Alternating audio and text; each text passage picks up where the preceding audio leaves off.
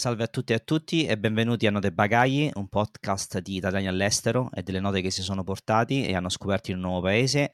Siamo arrivati alla ottava puntata e saluto anche Gianluca. Ciao Riccardo, ottava puntata alla grande e diciamo possiamo dire che dopo otto puntate abbiamo finalmente la conferma che i parigini hanno la puzza sotto il naso. Sì, ce l'abbiamo questa conferma, Francesca ce l'ha confermato, era, era, una cosa che sapevamo un po' tutti. Avevamo i nostri sospetti, comunque... eh, avevamo i nostri esatto, sospetti. Esatto, esatto.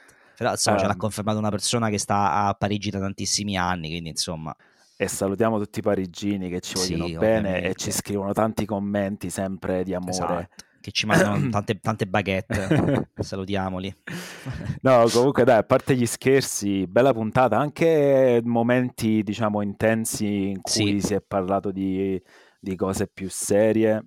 Mm. Lei ci ha parlato sia eh, diciamo della sua esperienza di vivere gli attentati del Bataclan, ma anche eh, prima quando c'era stato il fatto di Charlie Hebdo sì. e di come diciamo, l'ha vissuta la città, ma anche lei personalmente. E poi abbiamo parlato anche delle, delle proteste che ci sono state ultimamente dei giovani, dei Gilets mm-hmm. jaunes. Um, quindi mo- molto interessante per quello, però insomma anche tante altre cose, perché poi noi scherziamo, però Parigi è un posto molto bello. Sì, è bello, è interessante quando insomma... Mh senti parlare di una persona che vive in un posto da tantissimi anni, di come appunto ti sa parlare di tante facce di, de, del posto in cui si vive, di tanti aspetti diversi, di aspetti appunto seri, di aspetti meno seri, simpatici, cose del genere, ed è una cosa che insomma in, inizia a capire le sfaccettature di un posto solo quando ci stai là da diversi anni. E anche per me, penso sia lo stesso per te, mm. io ormai insomma sto a Londra da 13 anni e alcune cose di Londra l'ho capite solo negli ultimi, non so, 4-5 anni. Eh, ci vuole tempo per, per, per, capire bene un posto e per saperne poi parlare veramente con cognizione di causa. Sì, alcune cose non, non le noti nemmeno all'inizio e sono cose che poi arrivano dopo, quando anche credo le mm. tue priorità cambiano. Vero, vero. Eh, altra cosa bella, lei ci parla di questo bel rapporto con mm-hmm. la natura, ci dice che quando è andata a vivere in Svizzera ci ha avuto sì. quasi la voglia di restarci perché era molto bello, diciamo, quest- questa convivenza con la natura che anche io, ti devo dire la verità, mm. ho spesso quando vado fuori nella countryside del Regno Unito, che è molto bella. Però poi eh, c'è sempre comunque, riconosci sempre quanto diciamo una città come Parigi, come poi anche Londra ti può mm. dare a livello di stimoli. E... Lei è interessante perché lei diceva che comunque prima di andare in Svizzera per questa esperienza abbastanza breve non si considerava comunque una persona amante della natura, una persona che comunque aveva piacere a stare all'aperto e invece poi quando si è trovata in quella situazione in realtà ha iniziato ad apprezzare veramente la natura e a viverla proprio al 100% è, è bella come cosa. Sì, assolutamente. Comunque poi ehm, questa cosa diciamo si è anche riflessa nei, nei suoi gusti musicali. Uh, comunque lei poi da, da, questo suo amore per Bruce Springsteen ci ha parlato di, di Blues Brothers, di come quel film le ha cambiato mm. la vita. Però poi ci, ci, siamo diciamo un po' allargati, abbiamo parlato um, dei, dei, Killers, lei ci ha parlato dei National, siamo andati anche un po' in Italia che è sempre una cosa bella. Sì. Ma Uh, nella, nella, puntata di oggi la cosa diciamo che ci lega è il fatto che il nostro ospite uh, ha anche vissuto sì. in Francia e ha anche vissuto a Parigi quindi andremo a vedere un attimo due opinioni diverse sì. e per diverse ragioni sullo stesso posto assai diverse molto diverse direi. sullo stesso posto uh, quindi questa è anche un'altra cosa interessante ma in che altri posti eh, ci porterà Andrea? Allora, Andrea, abbiamo detto appunto Parigi, con Andrea parleremo anche di come è vivere a Hong Kong, di come è vivere New York, a New York e di come è vivere a Miami, che è il posto in cui, dove attualmente Andrea con la famiglia si è trasferito da poco, quindi parleremo anche di quello. Eh, quindi insomma interessante, un viaggio, Andrea come anche altre persone che abbiamo intervistato finora ha fatto un po' un avanti e indietro, è stato in Francia, poi è tornato in Italia, poi è stato in America, poi è tornato in Italia, poi è stato in Congo, eh, sempre insomma... Sì, iniziando da piccolino. Sì, sì, sì a Parigi c'è andato proprio da, da, da, giovincello. E ci parla, anche, ci parlerà anche della sua carriera, di come appunto si è spostato spesso in molti posti perché ha avuto la possibilità tramite il lavoro, che è una cosa che insomma di cui già abbiamo parlato anche con, con altri ospiti, è una cosa che poi insomma succede anche quando poi cambia sai, magari all'inizio, eh, quando sei giovane, non hai una famiglia, non hai insomma comunque molte cose che ti legano in un posto, è più facile spostarsi da un posto all'altro senza pensarci. Poi con l'aumentare dell'età, a un certo punto magari lo spostarsi è una fatica, è già un lavoro che è buono e quindi se il lavoro ti dà la possibilità di spostarti, eh, ne approfitti, ma altrimenti, insomma, quando uno ha, non so, 30-40 anni e c'ha la famiglia, non è che lasci il lavoro e te ne vai in un posto sconosciuto, è un po' troppo rischioso. Sì, poi diciamo che Andrea ci sono due cose anche molto interessanti. Innanzitutto ascoltatevi la puntata perché ci dà consigli su come diventare ricchi e su esatto. come fare soldi che esatto. nessuno finora ha fatto, ma anche ci parla di, di, musica con individui capelloni che bruciano sì. le chiese e sì. molto simpatici. Andrea ci parla appunto di una persona che comunque ha fatto carriera, di una persona seria che appunto ci spiega come fare i soldi e poi in realtà si ascolta il metal, quello proprio cattivissimo, che non te l'aspetteresti da una persona così professionale.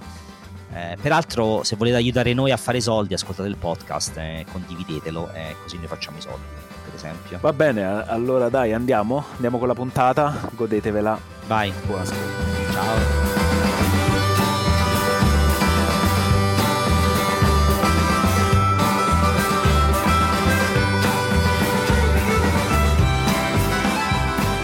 Allora, l'ospite di oggi è Andrea. Ciao Andrea. Ciao ciao. E partiamo subito a botta con la prima domanda, diciamo multipla. Introduci, introduci un po' insomma chi sei, da dove vieni e dove sei in questo momento nel mondo. Allora, in questo momento preciso sono sul lago di Como, che è anche il posto dove io sono nato e cresciuto, però eh, diciamo dopo tanto peregrinare sono in questo momento a Miami. Eh, io ho fatto, io ho 43 anni, ho fatto adesso la mia seconda esperienza negli Stati Uniti, ho, ho lavorato quasi tutta la mia vita all'estero, eh, prevalentemente in America, a New York e periodo in Asia e adesso siamo tornati con, con la moglie e il mio bimbo a, a, Miami, sempre in America. Ti ringraziamo per dedicarci un parte delle tue vacanze, per venire a podcast importanti. Che, che insomma, dedizione, eh. Ma in realtà... Eh, Grazie mille. In realtà proprio con, con perfetto spirito sbagliato eh, vi ho fatto fare il ritardo di un'ora, quindi cosa che io di non aver mai fatto nella mia vita. Quindi insomma, sono io che mi scuso con voi e vi ringrazio per la flessibilità. Quindi insomma, è un piacere essere qui. Senti Andrea, dimmi. Ricapitoliamo un attimo cronologicamente i, i tuoi spostamenti. Quando te ne sei andato dall'Italia per la prima volta?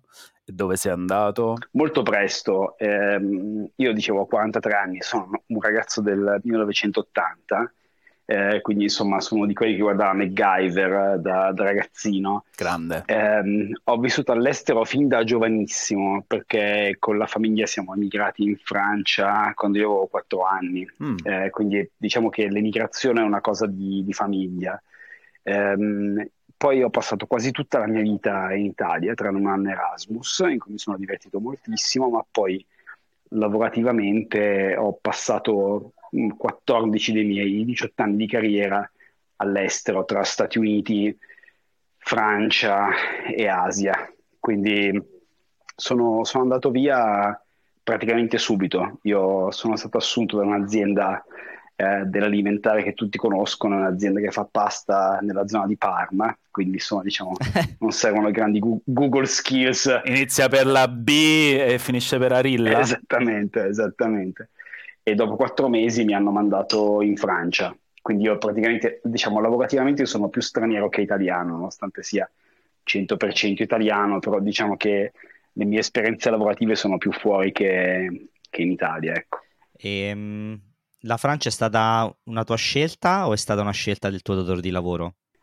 Eh, allora, un mix di cose. Una delle cose che io penso sia importante, no? soprattutto per i ragazzi più giovani, cosa che io non sono più, eh, è mettersi nelle condizioni di aprirsi delle opportunità. No? Eh, quindi io all'epoca parlavo francese, entrai in un team minore dell'azienda famosa di Parma di cui parlavamo prima eh, ero l'unica persona che parlava francese e serviva qualcuno nel team Francia e quindi mandarono me. Cioè, eh, fu, fu, una cosa, diciamo, eh, non è che io cercai attivamente no, di andare in quel paese, però mi misero nelle condizioni, cioè mi misi nelle condizioni di. Eh, e questa è un, una cosa, poi ne parleremo magari anche più tardi, però secondo me in particolare quando una persona è giovane deve tenersi aperte più possibilità possibile, scusate. Sì. E quindi insomma se capita la Francia è in Francia, se capita UK è UK, se capita in America è l'America, se capita Kuala Lumpur è Kuala Lumpur, insomma. L'importante secondo me è mantenere un attimino la mente aperta e dirsi mm. sono giovane, sono in una possibilità, sono in un momento in cui ho possibilità di spostarmi, muovermi senza avere per forza famiglia eh, e cose varie, insomma, meglio farlo subito piuttosto che tardi, quando, con, ehm, quando si è più anziani, quando si ha moglie, figli, eccetera, c'è più o meno disponibilità a muoversi. Ecco. Quindi la scelta della Francia non è stata una scelta 100% consapevole e voluta, cioè non mi sono svegliato un giorno e ho detto voglio andare in Francia, però avevo tante opzioni, mi hanno proposto di andare in Francia e sono andato là. Ecco, questa è un po' la cosa. E invece l'entrata nella, nell'azienda, famosa azienda di cui parliamo, eh, come ci sei arrivato? Hai fatto degli studi specifici o c'è stato, diciamo così, semplicemente un uh, finirci? Allora, anche lì ehm, io ho sempre considerato, diciamo, che eh, essere ricchi significhi avere tante opportunità, no? Questo è più che una questione di soldi eh, se uno ha tante scelte, tante opzioni, è ricco. Se uno non ha opportunità, indipendentemente da quanti soldi ha in banca, è povero, no?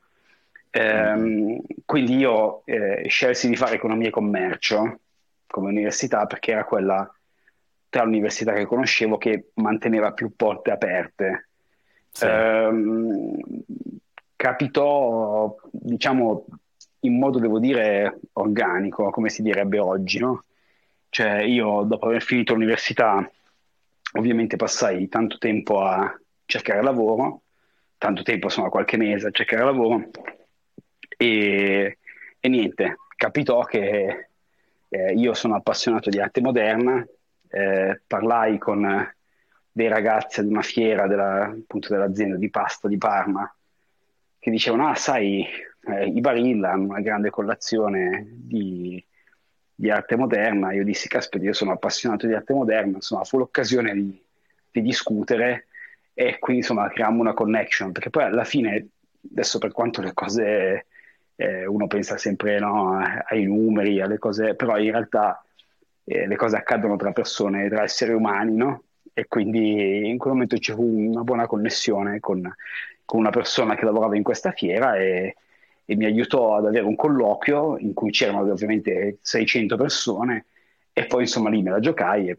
per mia fortuna funzionò e quindi tra le 600 persone ne assunso, non mi ricordo se 50, 10, insomma questo non ha importanza, ma insomma iniziai, iniziai in quell'azienda, quindi come sempre un mix di andarsi a cercare la situazione e un po' di culo e un po' di naturale affinità, ecco è di human skills pure, no? Perché comunque hai dovuto parlare con altre persone, cose che comunque da giovani non tutti sono sempre capaci di fare. Ma guarda, allora, eh, certe cose accadono naturalmente. Io ricordo un altro colloquio che feci quando ero giovanissimo.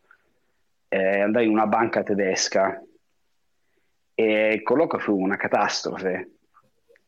cioè, eh, dopo due secondi mi sudavano le ascelle. e, non riusci- e, non riuscivo a parlare, parlavo come filini, cioè mi si incartavano le... Ti chiesero che la corazzata Potionkin, eh, esatto. citazioni... Perché non funzionava, perché non era il mio, cioè la banca tedesca non funzionava mm. per me e quindi, eh, diciamo, se vogliamo usare un termine da consulente, performai malissimo, no? Mm. Cioè sì. la mia performance fu pessima. Eh, per carità, poi nella vita uno se deve andare anche a prendere le cose, però eh, è vero che certe cose sei più affine, certe cose sei meno, ecco. Quindi sicuramente non è soltanto il fatto di dire io sono bravo, tu sei bravo, eccetera. Questo io credo che tutte le persone che hanno un minimo di voglia di fare le cose abbiano la possibilità di accedere a dei lavori più o meno ben retribuiti. Eh, tutto sta ad avere buona volontà, questa è una cosa che le persone controllano, no? Quindi, cioè, se ho voglia di lavorare, se ho voglia di farmi il culo, scusate il termine un po', un po volgare, questo Ma lo no. controllo io. Però poi il resto, cioè, se, se, vado a lavorare per un'azienda che è appunto una banca tedesca, cioè, ovviamente sarò pessimo. Se vado a lavorare per un'azienda che fa cibo italiano, sono magari più bravo, ecco. Quindi sta anche nella fortuna di cascare nel posto giusto, ecco. Mm. Senti, eh, prima di spostarci un attimo sulle varie esperienze all'estero che hai fatto, visto che parliamo di lavoro, eh, dici un po' specificatamente qual è il tuo ruolo, che lavoro fai, se in questo momento fai la stessa cosa su per giù che facevi all'inizio, tanto per capire, insomma, per dare un'idea agli ascoltatori di, di cosa fai. Io oggi sono a capo di un'azienda italiana di cui probabilmente avete sentito parlare, ehm, della filiale statunitense quindi è una, una, filiale statunitense, un'azienda che negli, negli, US sono più o meno una trentina di persone e diciamo ci sono tanti americani e io sono il capo perché sono italiano, ecco questo cioè, quindi insomma è così, diciamo faccio, faccio, tecnicamente sono managing director di un'azienda italiana, dai, mettiamola così. Quindi comunque diciamo sei rimasto nel, diciamo, nel settore nei, nei, vari anni. Ah, 100%, sì, ho sempre lavorato per, nel food and beverage italiano, eh, ho lavorato per uh, diverse aziende italiane di cui probabilmente un paio di macchie li conoscono tutti gli ascoltatori, credo. Eh, però sì, poi sono rimasto nel mondo, in quel mondo lì, insomma. Senti, comunque se la tua azienda vuole sponsorizzarci, esatto. noi siamo a esatto. disposizione. Possiamo poi anche fare i nomi, lo diciamo sempre il nome, no? ogni due secondi. Sugli account social facciamo un bel, capito? un pacco di pasta qua, un, un salame da, di là, si può fare Mettiamo pure nel logo, eh, facciamo tutto, non ti preoccupare, per soldi. Guarda, io, io nel, nell'altro podcast che, che, che diciamo ad un certo momento gestivo, ho cercato di raccattare soldi da da enti finanziari, ma proprio man, mai mi hanno contattato. Io sto veliero, l'ho sempre chiesto da Vanguard, ma, non abbiamo dato neanche loro, ragazzi. E quindi la domanda è: te ne sei dovuto andare dalla barilla perché chiedevi soldi per sponsorizzare il tuo podcast oppure hai deciso, hai deciso di, di, andartene per opportunità lavorative o, o magari cioè come è arrivato il no, passaggio? No, no. No, no, io eh, ho, ne ho cambiate diverse di aziende, è passato tanto, tanto tempo da quando sono entrato nell'azienda mm. parmigiana, quindi insomma eh, ormai sono passati vari anni. Eh,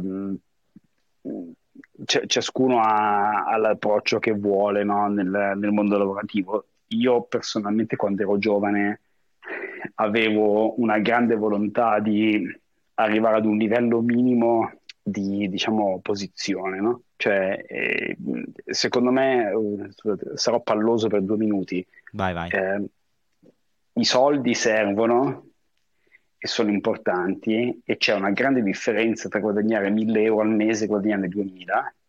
C'è una grande differenza tra guadagnare 2000 e guadagnare 3000 e c'è zero differenza tra guadagnarne 10.000 e 11.000, no? Ovviamente, cioè l'utilità marginale dei soldi scende. Però quando io ho iniziato io guadagnavo 1400 euro al mese, anzi 1200 se non ricordo male, a Parigi ed ero sostanzialmente un pezzente, ok? Mm-hmm. E quindi per, cioè, per, guadagnare qualcosa di più avrei fatto cioè, qualunque cosa.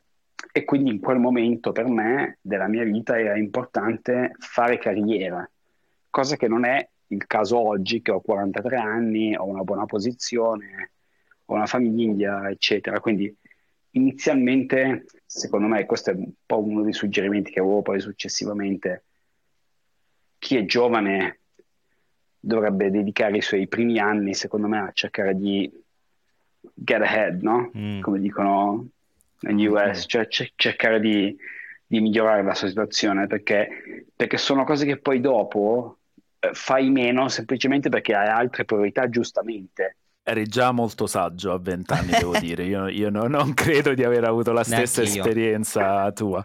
Però ti voglio chiedere, Uh, siccome la tua prima esperienza all'estero è stata, diciamo, dettata dal lavoro che avevi, no? che hai avuto l'opportunità sì. di andare, tutte le altre esperienze che hai fatto sono sempre state, uh, diciamo, in conseguenza del lavoro o hai anche magari deciso tu di voler andare in un posto uh, indipendentemente dal lavoro? Eh, tante volte le persone hanno quest'idea che eh, hanno 100% la capacità di decidere cosa succederà. No, tu hai 50% la capacità di decidere cosa succederà, ti metti nelle condizioni di. Quindi noi sicuramente ci siamo messi nelle condizioni di stare all'estero, quindi eh, in parte è stata una cosa voluta. Faccio un esempio, io eh, fino a qualche anno fa ero in Asia, ad Hong Kong, e a causa, diciamo, delle loro attitudini poco liberali, eh, delle attitudini poco liberali del governo, siamo, siamo tornati in Italia. Lì è stata una decisione 100% attiva, cioè mm-hmm. con, con, mia moglie e con la mia famiglia abbiamo detto non possiamo più vivere qui, avevamo un bambino piccolissimo e non erano gestibili quelle cose. Mm, però al di là di questo diciamo, esempio in cui sicuramente abbiamo deciso noi, il fatto di andare in Francia quando io fossi giovane o il fatto di andare in America quando io fossi giovane in parte perché appunto ci siamo messi nella condizione di, in parte perché è capitato, insomma, mm. un, un, mix di fattori, ecco. Senti, ehm, facci un po' una timeline dei, dei tuoi vari spostamenti. Hai detto la prima volta sei andato a Parigi, che anno era? 2003-2004. Ok, dal 2003-2004 al 2023 dici vari, vari spostamenti che hai fatto e su per giù, insomma, in ogni posto per quanto sei stato, tanto per avere un'idea. Allora, sono stato in Francia fino al 2007-2008, quindi prima a Parigi, poi Nizza, poi siamo andati a New York, dove siamo stati un 5 anni, poi siamo rientrati in Italia per un paio d'anni, poi siamo andati a New York, ah, scusa, a Hong Kong e poi siamo eh, tornati in America. Quindi sono un mix di, di paesi assortiti. Ecco. Quindi diciamo tanta Francia, America, Italia, Asia, America. Ok. Ok, quindi hai fatto vari spostamenti anche con dei momenti in Italia per un periodo, giusto? Sì, sì, sì, no, sono stato. Sono, sì, abbiamo lavorato tra me e mia moglie più o meno cinque anni in Italia. Eh, più o meno, sì sì, quando eravamo già piuttosto, diciamo, non, non più giovanissimi, ecco, avevamo già, già, un'esperienza all'estero e siamo rientrati in Italia e abbiamo fatto, sì, più o meno 5 anni, 5 anni consecutivi in Italia, 3, 4, sì, 4-5 anni in Italia, sì. Eh, che sono stati una cosa divertente, un'esperienza divertente. Però come si vive nei diversi posti in cui sei stato? Um, hai avuto preferenze? Sei stato bene ovunque? Sei stato... Allora, eh, sicuramente credo che il posto che più corrisponda a me e alla mia famiglia siano gli Stati Uniti, perché gli Stati Uniti è un posto dove la vita è, è semplice, che non significa facile, no? Sono due parole sempre molto diverse, cioè, spesso, spesso accomunate ma in realtà diverse. Negli Stati Uniti è semplice, se tu hai un buon lavoro tu stai bene e gli americani sono gente mediamente simpatica, cosa che per me è importante, e, e dove tutto appunto si muove in modo semplice. Tu dai dei soldi e ricevi un servizio. No? In Francia io ho vissuto a lungo, sia io che mia moglie, è un paese molto affine all'Italia, ehm, che però ehm, in particolare Parigi ha dei grossi problemi di sicurezza, come insomma immagino insomma, tutti quelli che seguono le notizie abbiano potuto vedere, eh, chiaramente è una cosa che non ha importanza se avete 22 anni e siete dei single maschi, perché il fatto che ci siano un po' di casino non vi importa.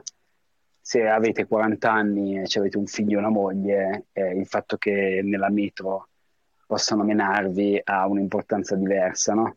Ecco, quindi diciamo la Francia è un paese per i miei gusti mh, bello da visitare ma meno bello da vivere, eh, in particolare la città di Parigi. Gli Stati Uniti sono un posto dove stai male se, se, non hai un lavoro, ma stai bene se hai un lavoro, quindi noi siamo stati sempre bene e, e l'Asia, l'Asia è un punto di domanda. Noi siamo stati ad Hong Kong probabilmente nel momento più sbagliato in cui essere ad Hong Kong, cioè durante il Covid, durante mm. il momento in cui la Cina eh, esercitava pressione, eccetera, però è una città che io adoro, che trovo meravigliosa, quindi insomma, devo dirti che in realtà io credo che al di là di estremi, no? quindi mm, gli estremi potrebbero essere la piattaforma petrolifera nel mare del nord o, o, o come si chiama Riyadh, però al di là di questi, questi estremi sfigati, eh, tendenzialmente come stai dipende anche molto dal tuo status eh,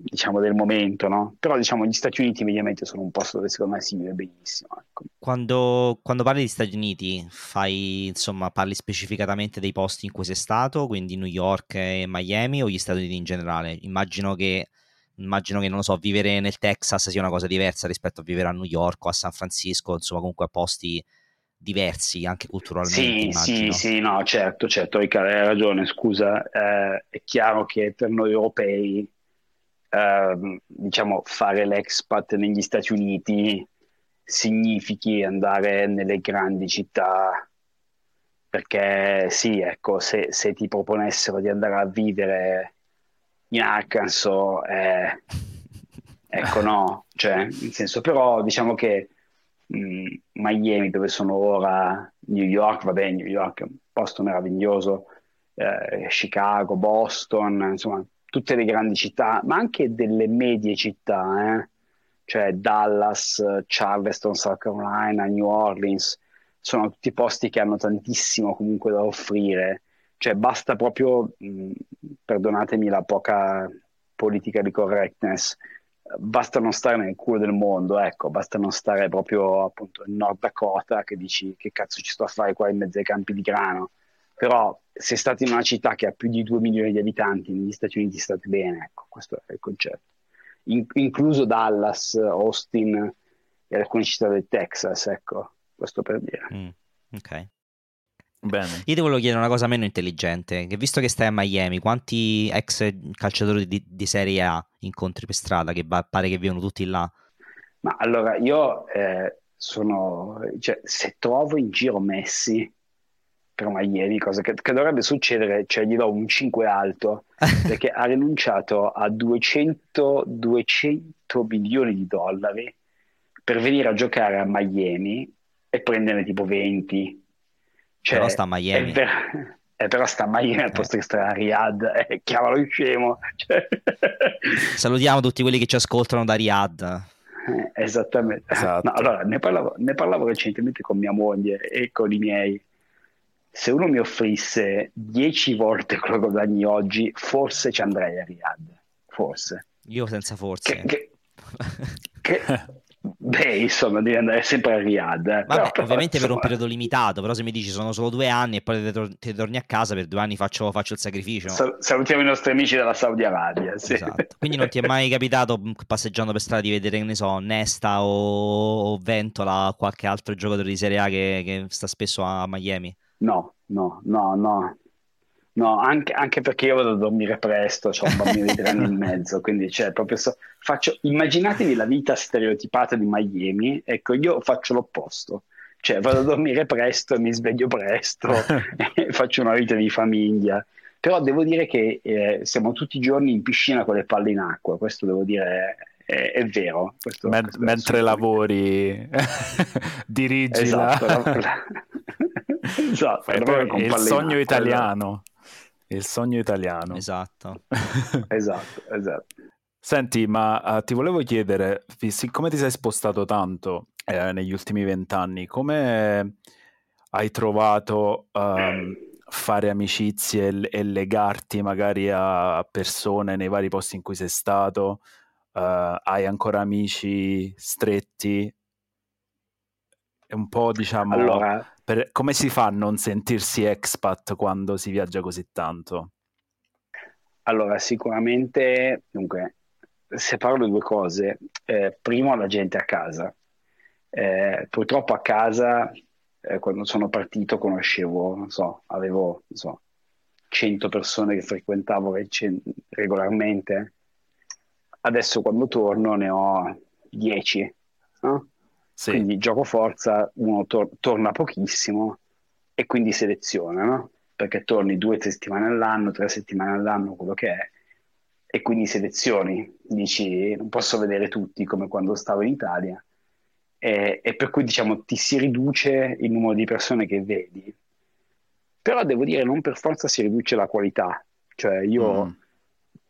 vedo meno persone, ma sono amicizie che sono più vere, che hanno più significato, proprio perché non ti vedi tutti i giorni, cioè tu sai che se quando io, cioè io so che quando torno in Italia, se mi vedo con mio amico Luca o con mio amico Pierre, eccetera, è, è perché veramente voglio vederlo. Sì, okay? diciamo, investi quindi, del tempo esatto, che magari sottrai ad altre cose.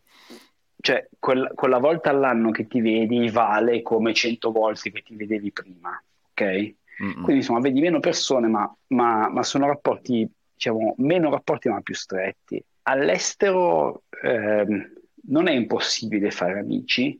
Io sicuramente tra i miei migliori amici eh, due li ho conosciuti a Parigi, sono due ragazzi italiani con cui, che sono per me due, due, praticamente due fratelli, quindi mh, mm, non è che perché uno sta fuori ed è expat eh, allora non può fare amicizie. Eh, sicuramente cambia, diciamo, eh, diventi un pochino più, più zoccola, diciamo, perché sei più abituato a, a, alle relazioni occasionali, ecco, mettiamola così, anche di amicizia. Eh, però appunto non è detto, io quando poi mi sono sposato con mia moglie avevamo più amici che vivevano fuori dall'Italia, che non, fuori da Como, che non gente di Como, ecco, che noi siamo di Como. Quindi insomma non, non è per forza detto, ecco, esatto. Co- conosci persone eh, un po' ovunque, io, io credo che noi italiani abbiamo questa grandissima fortuna di, avere, di essere comunque gente simpatica, no? Perché, eh beh, ma è vero, è vero, è vero, è come gli statunitensi, quindi di base, insomma, conosci gente e conoscendo gente poi qualcuno di simpatico lo trovi e, e magari scatta una, una, una, conoscenza così occasionale, magari scatta una grande amicizia, insomma. E poi alla fine, ragazzi, cioè, io non so voi, ma eh, gli amici, quelli, quelli, veri, sono 4 o 5 eh, che ti porti mm. dietro quando c'hai 40 anni, quindi sono cose rare che siano, cioè, sia che tu li abbia conosciuti in Italia, sia che tu li abbia conosciuti a New York o, o a Londra, insomma. Senti, ehm, prima di magari spostarci su, sull'altro argomento del podcast, che è la musica, visto che insomma prima ci hai parlato dei vari posti, delle varie esperienze, come si vive, diciamo, vediamo l'altro lato della medaglia, dici qual è il difetto principale dei vari posti in cui sei stato tanto perché per insomma ribaltare che abbiamo parlato degli aspetti belli, parlaci degli aspetti brutti di ogni posto in cui sei stato. Beh, allora, beh, in Francia cioè, è molto semplice. Eh, io mi ricordo c'era una pubblicità, allora c'è un quotidiano francese che si chiama Le Parisien, che è il parigino, ok? La pubblicità che facevano in televisione di questo, di questo quotidiano mostrava un signore che saliva le scale nel suo condominio dopo, dopo essere, essere tornato dal lavoro, si accorgeva di aver pestato una merda, si puliva le scarpe uno zerbino, poi si girava e entrava nell'appartamento in fronte. Quindi sostanzialmente si, era pulito le, si era pulito le scarpe no? nello zerbino del vicino e, il payoff, e, e il payoff di questa, di questa pubblicità che esiste, cioè esiste veramente, era le Parisien, il vaut mieux l'avoir en quotidien, che significa il parigino è meglio averlo come un quotidiano e non come, cioè, come vicino di casa. Okay? Cioè, io vi giuro che questa cosa esiste veramente, cercatela, ok? ecco, quindi diciamo, i parigini hanno tantissime qualità, la simpatia, l'affabilità, eh, cioè, sicuramente non è tra queste. Quindi, diciamo, la Francia è un posto che ha, tra le qualità direi eh, sicuramente è, un, è, un'Italia che funziona un pochino meglio, però è un'Italia sicuramente molto più stronza e quindi globalmente mi scelgo l'Italia. Negli Stati Uniti eh, non riesco a trovare tutti questi difetti, devo dirvi la verità. Aspetta, aspetta, prima, prima, di, visto che sei stato sia a Parigi che hai detto a Nizza, giusto? Mm-hmm. Qual è? Cioè, ha visto che insomma abbiamo parlato anche, abbiamo avuto come ospite di, di questo podcast anche una, una, persona che vive a Parigi, appunto ha parlato di come i parigini non siano così simpatici. Eh, a Nizza no. le persone sono un po' più simpatiche dei parigini o comunque è una cosa in generale per i francesi? Che salutiamo ovviamente quelli che ci ascoltano. Beh, sì, certo. Vi allora, amiamo contate, tutti. Con, allora, contate che i francesi non di Parigi detestano i parigini quindi questo dovrebbe mm-hmm. spiegarvi un po' tutto, diciamo. Cioè, i parigini stessi identificano la Francia come Parigi e la Provence, cioè la provincia. Mm. Cioè tutto ciò che non è Parigi è provincia. E per cui, quindi, i parigini sono razzisti con il resto della Francia e il resto della Francia detesta Parigi, giustamente, secondo me. Quindi io, diciamo, supporto. No, allora, me- me- mediamente cioè i parigini fuori da, cioè scusate, i francesi fuori da Parigi sono molto più simpatici dei parigini, però diciamo non che sia una cosa complicata da, da ottenere, no? Cioè, cioè, non è che questo li renda persone simpaticissime, ecco, così, ecco. Um, gli americani sono persone molto simpatiche, uh, l'Asia è un posto in cui non, non vi integrerete mai, nessuno può mm. integrarsi in Asia e quindi questo può essere una cosa positiva o negativa, no? Cioè se avete voglia di fare turisti a vita è perfetto, andate in Malesia, andate in Vietnam, andate in Thailandia e sarete sempre i, i ricchi bianchi, no? Mm. Perché comunque c'è, c'è, un razzismo al contrario nei confronti dei, dei bianchi, in particolare, cioè, diciamo in tutta l'Asia, al di fuori del Giappone e della Corea. Eh, però appunto non riuscirete mai ad integrarvi, quindi questo vi può piacere o meno, no? Cioè, ci sono persone mm-hmm. che stanno benissimo eh, in Cambogia piuttosto che appunto in Vietnam e dicono io sono il re qui, però non sei uno di loro, ecco. Io personalmente amo essere, amo essere integrato più o meno e gli Stati Uniti sono il paese dove, l'unico paese che io conosco dove veramente tu ti senti a casa dopo 15 minuti. Sì, guarda, io ho riscontrato la stessa cosa. La UK, non, la, la UK potrebbe essere, esatto. Esatto, in UK. Uh, eh, e Londra specialmente, certo. perché proprio tu, dal momento in cui cammini per strada, la prima volta che atterri a Londra, nessuno ti, nessuno ti caga.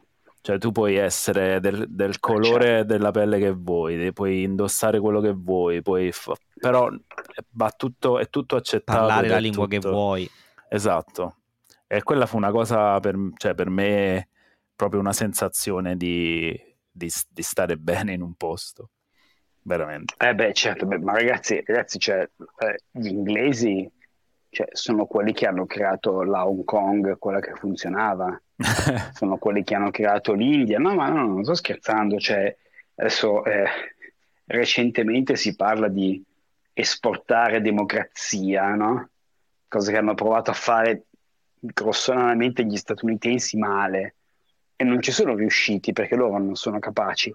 L'unico paese che è stato capace di esportare democrazia è, è l'Inghilterra perché ha, e lo ha, eh, certo, l'ha fatto in vari posti del mondo, tra cui le isole Cayman, che sono un paradiso terrestre, eh, l'India, eh, Hong Kong, altri posti. Quindi non assolutamente. Diciamo non tantissimo nel, nelle West Indies e nei Caraibi.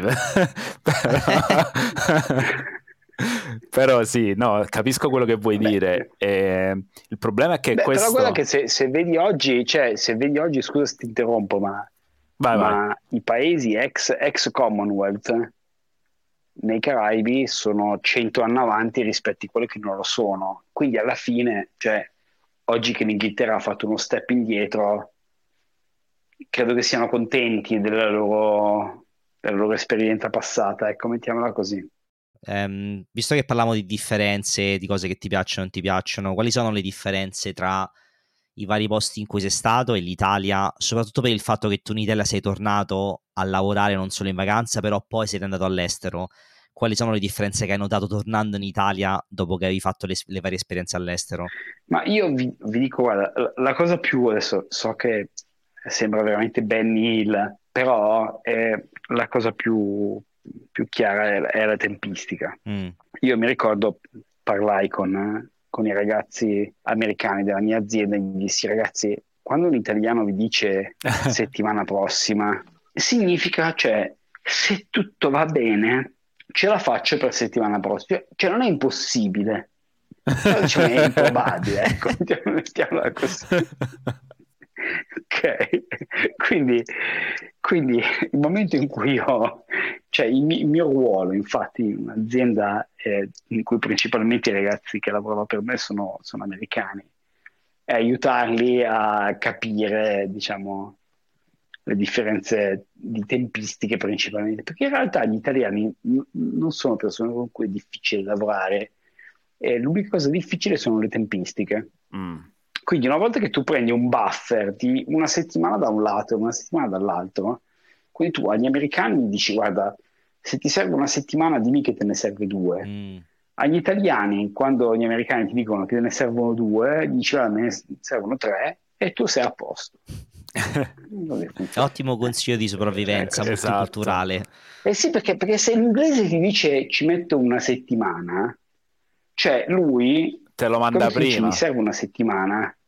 No, ma quando ti dice mi serve una settimana, si, si sottintende se scoppia la terza guerra mondiale, io ci metto una settimana, altrimenti ce la faccio in tre giorni. No? sì. L'italiano, quando ti dice ci metto una settimana, significa se tutto è perfetto, ci metto una settimana, altrimenti ce ne metto due.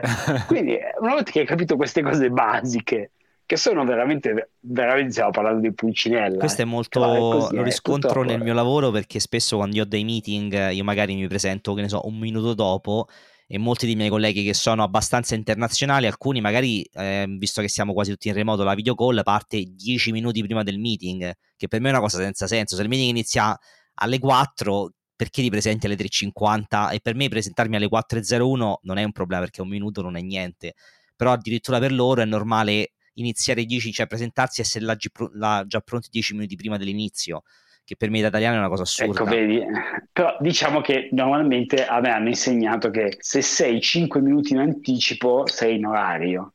Bravissimo. Eh, esatto. A me non me l'hanno insegnato questa cosa. Eh, no, no, questo direi di no, sì, effettivamente sì. Passiamo all'altro argomento de- succulento di questo podcast. Um, ti volevo chiedere, se sei uh, trasferito in Francia a quattro anni.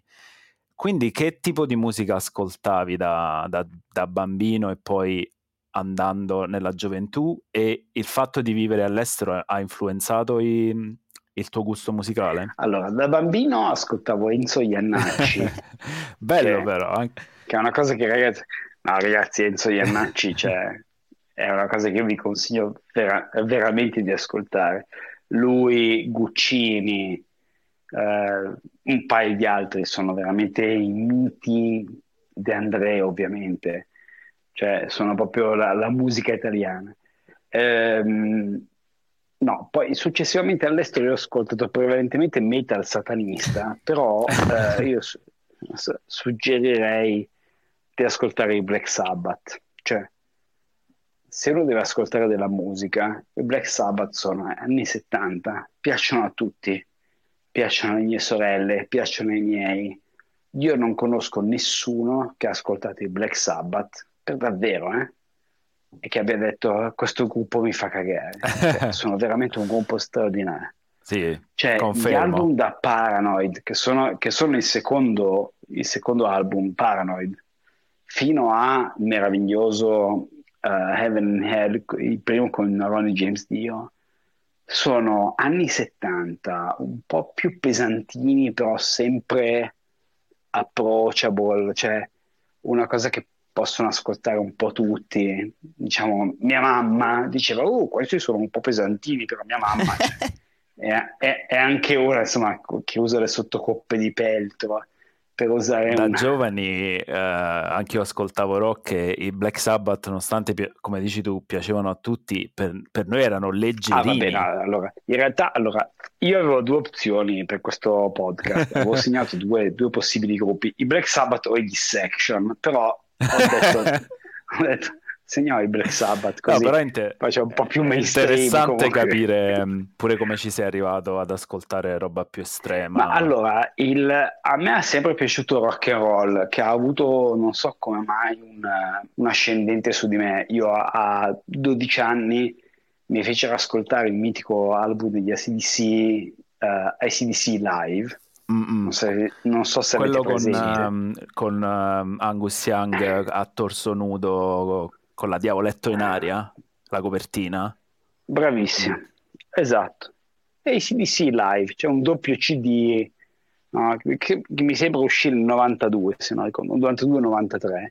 Io avevo 12 anni, 13 anni più o meno, e lì scoprì che, che mi piaceva l'hard rock. Cioè, semplicemente quando ti piace una cosa, ti, ti piace, cioè, non è una cosa che... E da lì eh, continuai, e quindi Metallica, e poi io ascolto metal molto estremo, però per evitare di entrare in gruppi che eh, lo 0,1% vai vai fai nomi no, che ma, poi mettiamo tutto nelle note questa è la cosa bella esatto. scoprire cose meno conosciute magari convertiamo qualcuno degli ascoltatori al metal pesante facciamo un, insomma un'opera di bene Esatto, oppure se, se Burzum ci sta ascoltando.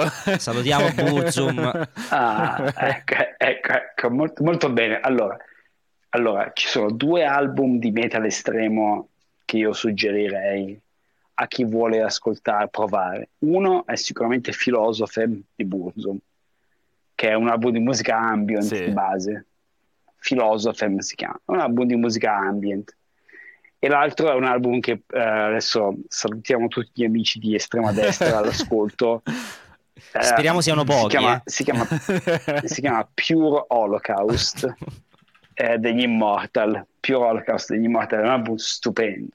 Quello però è musica molto molto molto estrema, adesso ah, a me piace tantissimo eh, perché è, oscu- è oscura, è, è, è, grezza, è punk nel modo bello, sì. cioè è punk senza i capelli viola, diciamo, ecco. Uh, senza i capelli viola e senza il septum, no? Cioè, è un punk giusto. Eh, però ecco, se dovessi consigliare direi Black Sabbath, perché Black Sabbath o, o i Motorhead o, o, i Ramones, cioè ascoltate musica rock bella, insomma, bella, divertente. E questo è ancora quello che ascolti tutt'oggi o c'è stato diciamo un cambiamento negli anni? No, no, no, no assolutamente. Eh, più o meno ho, ho avuto un'evoluzione che è stata indipendente dal, diciamo, dai miei cambiamenti geografici, mm. no? Cioè nel senso che la mia evoluzione musicale sarebbe stata uguale se fossi rimasto a Como o se fossi vissuto in America, cioè eh, è un'evoluzione che è andata in parallelo. Eh, sono passato dall'hard rock al, al metal a, varie musiche sperimentali, insomma, però di base l'idea era la musica non è dipendente da dove sto, ecco. Sicuramente, ecco, devo dire che quando sono in montagna mi viene mm-hmm. più da mm, mm. ascoltare black metal, ecco questo sicuramente. Invece in estate a 40, 40 gradi a Miami Vabbè, sulla ragazzi, spiaggia... Iannacci. No, Baby K, Baby Grande. K, ragazzi, tutta la vita. Tutta la vita, Baby K, Kesha, cioè proprio la musica più commerciale. Ma certo, certo, cioè, ragazzi, il clima fa, eh. È che cioè, Però è interessante questa eh... cosa che cioè, tu, diciamo, emozionalmente sei legato al suono rock, le chitarre, no? Uh, le distorsioni. Poi però quando ascolti una, una produzione probabilmente fatta soltanto per, uh, come, cioè, per essere suonata sulla spiaggia a Miami a 40 gradi, comunque ti dà qualcosa, no? Assolutamente, no? Ma allora noi in casa abbiamo tre playlist. Allora, una che si chiama Andrea, che è la mia, che è solitamente diciamo black metal, robe sataniste, robe brutte, diciamo. Poi c'è un rock serio ma pop, che include diciamo tutto ciò che è Depeche Mode, Black Sabbath, uh, anche alcune cose tipo dei Pearl Jam, no? robe, robe. E poi c'è una playlist che si chiama Danzerina. che, che, che include Baby K, Yabba, eh, come si chiama, Blondie, mm-hmm.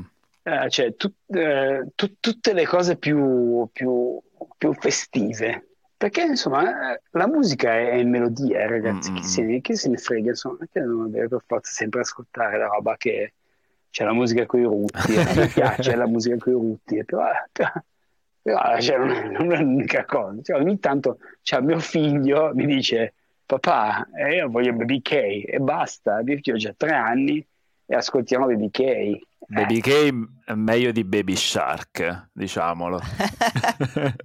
Sì, sì, ma oh, ragazzi, cioè, da Milano fino a Bangkok, benissimo, cioè, la melodia è importante. Eh? Cioè, in Diabba, ragazzi, hanno fatto miliardi. Assolutamente. E, e sono canzoni assolutamente senza tempo. Cioè, Cicchitita, eh, pezzi della Madonna, assolutamente. Senti, ma a Miami si ascolta tanta musica cubana? Beh, sì, mm. sì, sì. È tutto ogni tanto con mia moglie ridiamo, infatti eh, adesso probabilmente questo mi farà licenziare, ma... Ta, ta, ta, eh, tutte musichette era la, la musichetta della pubblicità della tua azienda esatto sono divertenti no? senti quando parlavamo di insomma dei, dei, dei vari gruppi diciamo di, di, rock pesante poi abbiamo parlato anche diciamo, di musica un po' più leggera e insomma ha spiegato di come sei abbastanza aperto, diciamo, mentalmente per quanto riguarda diversi tipi di musica, perché quello che conta è la melodia. Era così anche quando eri più giovane, o magari sai quando spesso si è più giovani si è molto un po' supponenti sulla, sulla musica che piace, si dice solo ah, la musica bella è solo quella che ascolto io e l'altra musica non lo è. Sei sempre stato, diciamo, aperto a passare dal rock, quello pesante, come hai detto te, al, a magari canzoni più commerciali o è, un, è, una cosa che ti è venuta più da adulto, diciamo, di, di essere diciamo, meno critico verso la musica no. pop, tra virgolette? No, era molto più ottuso da giovane, ovviamente, però insomma, credo tutti siamo stati mm. un, po', un, po', più eh, sì. a 18 anni. Sì, sì. Cioè, eh, penso, no?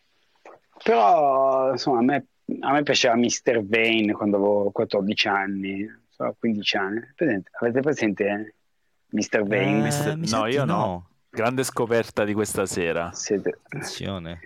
Siete troppo giovani, Mr. Eh, Vane. Io Andrea ho un, no, un anno musica, meno di te, musica... non è che sono tanto giovane. Ma no, la, la musica Toons, ragazzi. Ah, okay. Mr. Vane è un gruppo di Eurodance House eh, tedesco. Ah, ma io conoscevo Gigi D'Agostino. Sì per quella Anch'io. roba. Beh, a quel livello stai, sì, sì più o meno mm-hmm. stai. Sì, Quindi no, no, assolutamente, no, ma la, la, musica è bellissima, insomma, cioè io non, non ho nessun problema, ho una preferenza ovviamente che è il metal più estremo, però ogni tanto, insomma, con mio figlio, con mia moglie, ascoltiamo gli ABBA, che è la musica più gaia che, che si può ascoltare in assoluto, quindi insomma, bene così. Bene. E senti, invece, musica italiana, ci dicevi che da, da piccolino ascoltavi i, i vari De Andrei, Annacci, Guccini, eh, ma ti volevo chiedere se c'è della musica italiana che magari hai riscoperto stando all'estero. Perché, per esempio, io e Riccardo spesso parliamo del fatto che ci sono alcune cose che non ci eravamo mai cagati quando eravamo in Italia. Vero e poi invece col tempo, magari anche per questioni, magari le risentiamo in serie tv o film e ci viene quella sorta di nostalgia e ci andiamo a riascoltare delle cose. Tu hai avuto qualcosa del genere o... no? Guarda, no, perché in realtà la musica tradizionale nostra l'ho sempre ascoltata, quindi da Nonnarella a De André, a Guccini, a Iannacci, cioè hanno sempre fatto parte mm. del mio bagaglio musicale, quindi mh, mm, diciamo sono cose che ho, ho, sempre ascoltato e non ho dovuto riscoprire, ecco, mettiamola mm. così. Quindi mm, no, no, non mi è, capitato. E, ehm, e, invece magari qualche, già l'abbiamo chiesto un, eh, un po' prima, però tanto per capire, qualche qualcosa che hai scoperto vivendo all'estero, magari che ne so, in, quando stavi in Francia, magari hai scoperto un gruppo francese che non conoscevi, magari in America hai scoperto un, della musica che non conoscevi, magari a Miami parlavamo di musica cubana, magari hai mm, scoperto della musica cubana che non conoscevi. Beh, allora, io in Francia ho scoperto la musica dance, mm. che, che non, non, è mai stata una cosa che io ho amato, però, cioè, comunque tra David Guetta, cioè David Guetta è un figo. Daft Punk sono francesi. Sì, sì. Eh, roba vecchia, però insomma, cioè, Daft Punk, secondo me Daft Punk Aerodynamic, eh, insomma, vari pezzi sono David Guetta, sono veramente tantissima roba, cioè musica, musica che ha veramente un senso. Eh, negli Stati Uniti sicuramente la musica country. Mm. No, guarda, io sono un grande fan del country americano. Eh, ah, va bene, bene, bene, bene, perché comunque quando sei lì, cioè, eh, c'è poco da fare. Quando tu sei davanti a... cioè, c'è della musica che funziona in, uh, in radio e c'è della musica che funziona in mm. live. Il country in live funziona tantissimo. E... Come dicono loro, quattro accordi e la verità. Eh sì, eh sì, sì, sì, sì. E ci credi tantissimo. Cioè, sei lì e dici... C'è una canzone che si chiama Son of a Bourbon, che ha mm. questa meravigliosa linea che dice I'm a son of a Bourbon, I'm a son of a bitch. Cioè, basta, io, cioè, hanno già vinto, nel senso, non so come dire. Eh, no, ti volevo chiedere invece, eh, per quanto hai, hai, nominato la musica live, eh, vai a concerti, andavi, uh, come è stata, se hai avuto esperienze di concerti all'estero, come, come sono stati? Sì, allora i concerti per me è il, è il modo migliore in cui uno può, diciamo, cioè, la musica è live, mm. la musica è live. No? E negli Stati Uniti e in Francia si può eh, vedere tantissimi concerti, quindi di base io è, cioè, ne faccio, lo so, 10, 20, 30 concerti all'anno ah, perché, perché, così tu separi la musica di plastica dalla musica mm. vera. Mm scusate sì, la brutalità, sì, no? Però cioè, io, ancora, io ancora credo che la musica vera sia la musica live. Cioè, io ci sono tanti gruppi che stimavo, poi li ho visti in live e non li stimo O più. anche il contrario, sono magari, esatto. Eh, beh. Sì, o, o, il contrario, esattamente. Senti, visto che dicevi insomma che comunque ancora ad oggi vai a, a, a diversi, a diversi concerti, eh, facci una top 5 al volo, al volo magari dei 5 concerti più belli che hai visto nella tua vita. Numero uno sicuramente di Slayer nel 2000 e... Visti anch'io. Io no, io mai. Quando hanno fatto il tour di riunione con Dave Lombardo. Sì, che hanno fatto, che suonavano quasi tutto Rain in Blood, no? Bravissimo, tipo 2003, era un Erasmus, quindi 2002. 2002. Ma non è che stavamo allo stesso concerto, vediamo un Gods of Metal forse. Sì, sicuramente stavamo allo stesso concerto, sì, esattamente. Grande, grande. Quello è il meglio in assoluto che ho visto. Uh, numero due, sicuramente Ben Harper. Ah, mm. Ben Harper, penso 2001, anche lì, stesso, stesso anno. Non mi ricordo purtroppo l'album, non mi ricordo l'album, però Ben Harper è uno che e qui la puntata si interrompe perché Andrea è morto. no, Andrea è no. vivo e sta benissimo. è morto perché la, gli è morta la connessione, c'è stata una tempesta sul lago di Como che ha fatto saltare tutte le linee. Uh, sì. Ma non ci siamo riusciti a riconnettere perché Andrea era, stanchissimo. Sì, uh, si sente direi.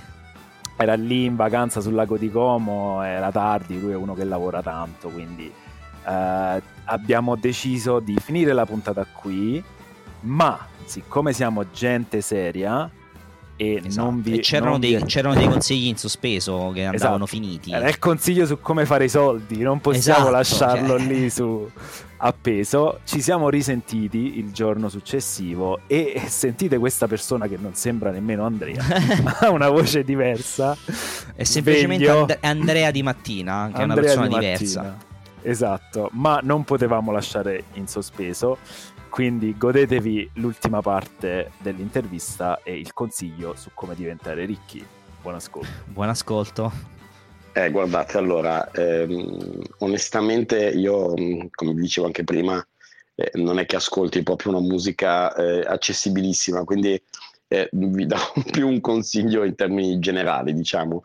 Eh, io per mia esperienza mi sono sempre divertito parecchio ai concerti eh, chiamiamoli così, di gruppi che fanno musica simpatica, no? quindi ehm, un gruppo ad esempio fenomenale secondo me eh, da vedere live, magari un po' più noioso in, eh, su disco, è un gruppo che ha questo simpatico nome che si chiamano Nashville Pussy, è una musica divertente, è un po' quel country rock turbocharged diciamo, quindi immaginatevi un po' eh, roba tipo Turbo Negro, eh, quindi rock and roll sparato a mille, molte birre e, e, molto sano divertimento, testi molto stupidi e basici, però insomma è un po', è un po quello che piace. Ecco. Ehm, per mia esperienza invece sempre al contrario, gruppi che magari sono un po' cerebrali, eccetera, o siete dei Riccardoni o di solito vi fate due palle così quando andate ai concerti. Io eh, lo dico sempre, lo dirò di nuovo, eh, attirandomi probabilmente le ire di un sacco di,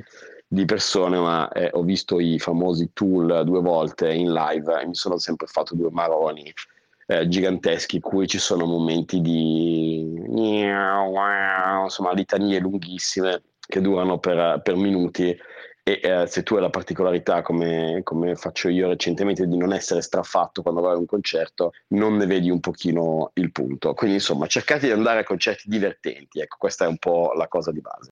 Grazie Andrea per questo consiglio di andare ai concerti divertenti, che è un consiglio che ci sta, anche se insomma mi trovo un po' in disaccordo per quanto, per quanto riguarda i tool, eh, che insomma io l'ho visti dal vivo e secondo me valgono e sono bravi, però va bene, insomma ognuno ha i propri gusti. Eh. Senti, visto che comunque ci stiamo avviando verso, verso la fine della puntata, di solito a, a ogni ospite chiediamo alla fine di, insomma, di dare a noi e ai nostri ascoltatori due consigli. Eh, un consiglio musicale che può essere, non so, un artista, un album specifico, un qualcosa che stai ascoltando al momento, magari appunto parliamo di concerti, un concerto a cui sei stato recentemente che ti senti di consigliare e un consiglio non musicale che può essere, boh, fai te, può essere un film, una serie tv, eh, un libro, un consiglio di vita, un, non lo so, un vestito, un paio di scarpe, scelta molto libera. Eh, quindi, insomma, quali sono questi due consigli che vuoi fare ai nostri ascoltatori? Allora, come consiglio, ehm, diciamo fuori da quello che è il mondo musicale, eccetera, io gli direi sicuramente un libro, un libro che secondo me dovrebbero leggere tutti, eh, dovrebbe essere parte secondo me del curriculum delle scuole superiori, eh, è un libro che è stato tra l'altro tradotto anche in italiano ma che dovreste leggere tutti in inglese, si chiama Your Money or Your Life, tradotto in italiano con un bruttissimo la, o la borsa o la vita. È un libro di, diciamo, personal finance basica. In pratica parte da questo, da questo rivoluzionario concetto che qualsiasi cosa voi acquistiate eh, va misurata, il suo costo va misurato in termini di ore di vita. Cioè, eh, mi spiego, eh, il concetto è eh, io scambio eh, quando faccio del lavoro ore della mia vita, che purtroppo insomma, è finita e relativamente breve, per denaro. Quindi sostanzialmente non guardate la PS5 piuttosto che il nuovo telefono eh, come una cosa che costa 200, 300, 400 euro, ma come una cosa che io per avere ho dovuto rinunciare a X ore della mia vita. Ok? Eh, se cominciate a guardare le cose in questa ottica, tante cose diventano, eh, diciamo, meno, meno, fondamentali, soprattutto se ci tenete al vostro tempo libero e tutto. Adesso non sto a farvi mega spoiler, però concettualmente è un libro che vi spinge a budgetizzare e a, ehm, diciamo, pianificare la vostra vita finanziaria cercando di spendere quello che vi serve per vivere al posto che eh, tutto quello che guadagnate, no? Perché è un concetto piuttosto, eh, devo dire, diciamo, accettato nel mondo della, della, personal finance di base, cioè se andate in banca e parlate con il vostro planner finanziario, è che se guadagnate 10 e spendete 9 risparmiate 1, se domani guadagnate 100 spendete 90 e risparmiate 10, eh, che è una cosa piuttosto particolare, nel senso che eh, mh, sembrerebbe un po' più logico partire dal, all'inverso, cioè dire quanti soldi ho bisogno io per vivere una vita che mi appaghi, eh, diciamo che al massimo, no? eh, al massimo 20. Allora, se guadagnate 10, ovviamente eh, dovete rinunciare ad alcune cose, le vacanze in America piuttosto che quello che è. Ma eh, una volta che siete arrivati a guadagnare più di questo 30, cioè fin tanto che arrivate a guadagnare sempre di più, io mi ricordo quando, quando ho iniziato a lavorare, guadagnavo come tutti, immagino, guadagniamo pochissimo come tutti eh, noi, noi, italiani, guadagniamo veramente pochissimo. Eh, è chiaro che in quel periodo della mia vita, ad ogni aumento di stipendio, eh, eh, corrispondeva spesso un, un aumento diciamo, di, di, quello che erano poi le mie spese, perché semplicemente io ricordo, eh, faccio l'esempio, all'epoca vivevo a Parigi, eh, con il mio primo stipendio avevo difficoltà a comprarmi il volo della EasyJet per tornare a trovare i miei familiari e i miei amici.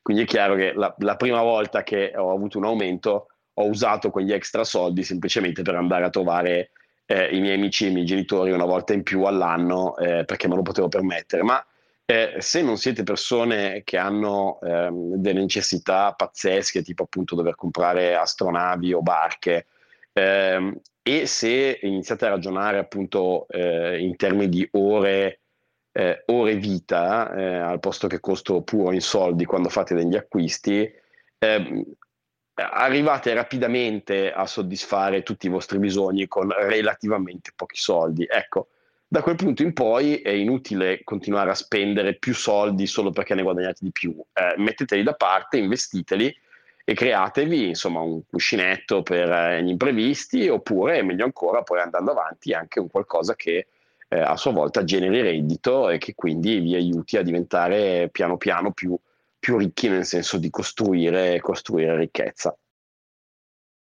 Come secondo consiglio vorrei, visto che sono una persona oramai piuttosto anziana, ehm, mi permetto di darvi un consiglio di vita. Quando siete giovani e avete il tempo, eh, perché eh, non avete constraints tipo famiglia, figli, eccetera, ma siete o da soli o, o in coppia, ehm, diciamo la famosa double income no kids, no? quindi quando siete giovani, ehm, in particolare quando avete iniziato a lavorare da un pochino, eh, siete in una invidiabile situazione, che è quella di avere relativamente tanto tempo libero perché avete pochi obblighi avete un pochino più di soldi di quando di solito eravate giovani e straccioni, se ne avete la passione, eh, viaggiate, visitate il mondo. Eh, so che è una cosa banale, però davvero eh, andate insomma dove vi pare a voi, ma andate a scoprire il mondo. Il mondo è stupendo, in particolare la natura. Ehm, è una cosa che io veramente straconsiglio. Eh, I soldi spesi per questo tipo di esperienze eh, non, non vi lasciano delle cose materiali, ma vi lasciano eh, delle memorie veramente, veramente uniche e stupende. Quindi eh, se siete giovani, avete due soldini da parte e state pensando cambio l'iPhone o vado a fare snorkeling sul grande reef eh, in Australia, eh, veramente compratevi un Android pezzotto e andate a farvi questo snorkeling se è quello che vi piace, se è quello che vi attira. Qualunque cosa, ma, ma veramente quando avete eh, la rara combinazione che sia mh, in quell'età diciamo variabile tra i 25 e i 35 eh, in cui avete un po' di soldini e un po' di tempo libero e l'energia per fare le cose eh, andate a scoprire il mondo, il mondo è stupendo. Grazie a tutti di nuovo per averci ascoltato e non dimenticate di considerare il podcast a tutti quelli che vi vogliono bene ma anche a quelli che non vi vogliono bene, che non si sa mai, magari iniziano a volervi bene una volta che hanno ascoltato il nostro podcast. Se volete mettervi in contatto con noi eh, potrete trovarci su Instagram o su Twitter o X, a seconda di come volete chiamarlo. E il nostro profilo su entrambi i social è Note e Bagagli e potete anche scriverci se volete Abbiamo una fantastica email note e bagagli at gmail.com. Scriveteci se volete condividere delle storie o se semplicemente volete insultarci, però insultateci con gentilezza, sempre. E alla settimana prossima, ciao.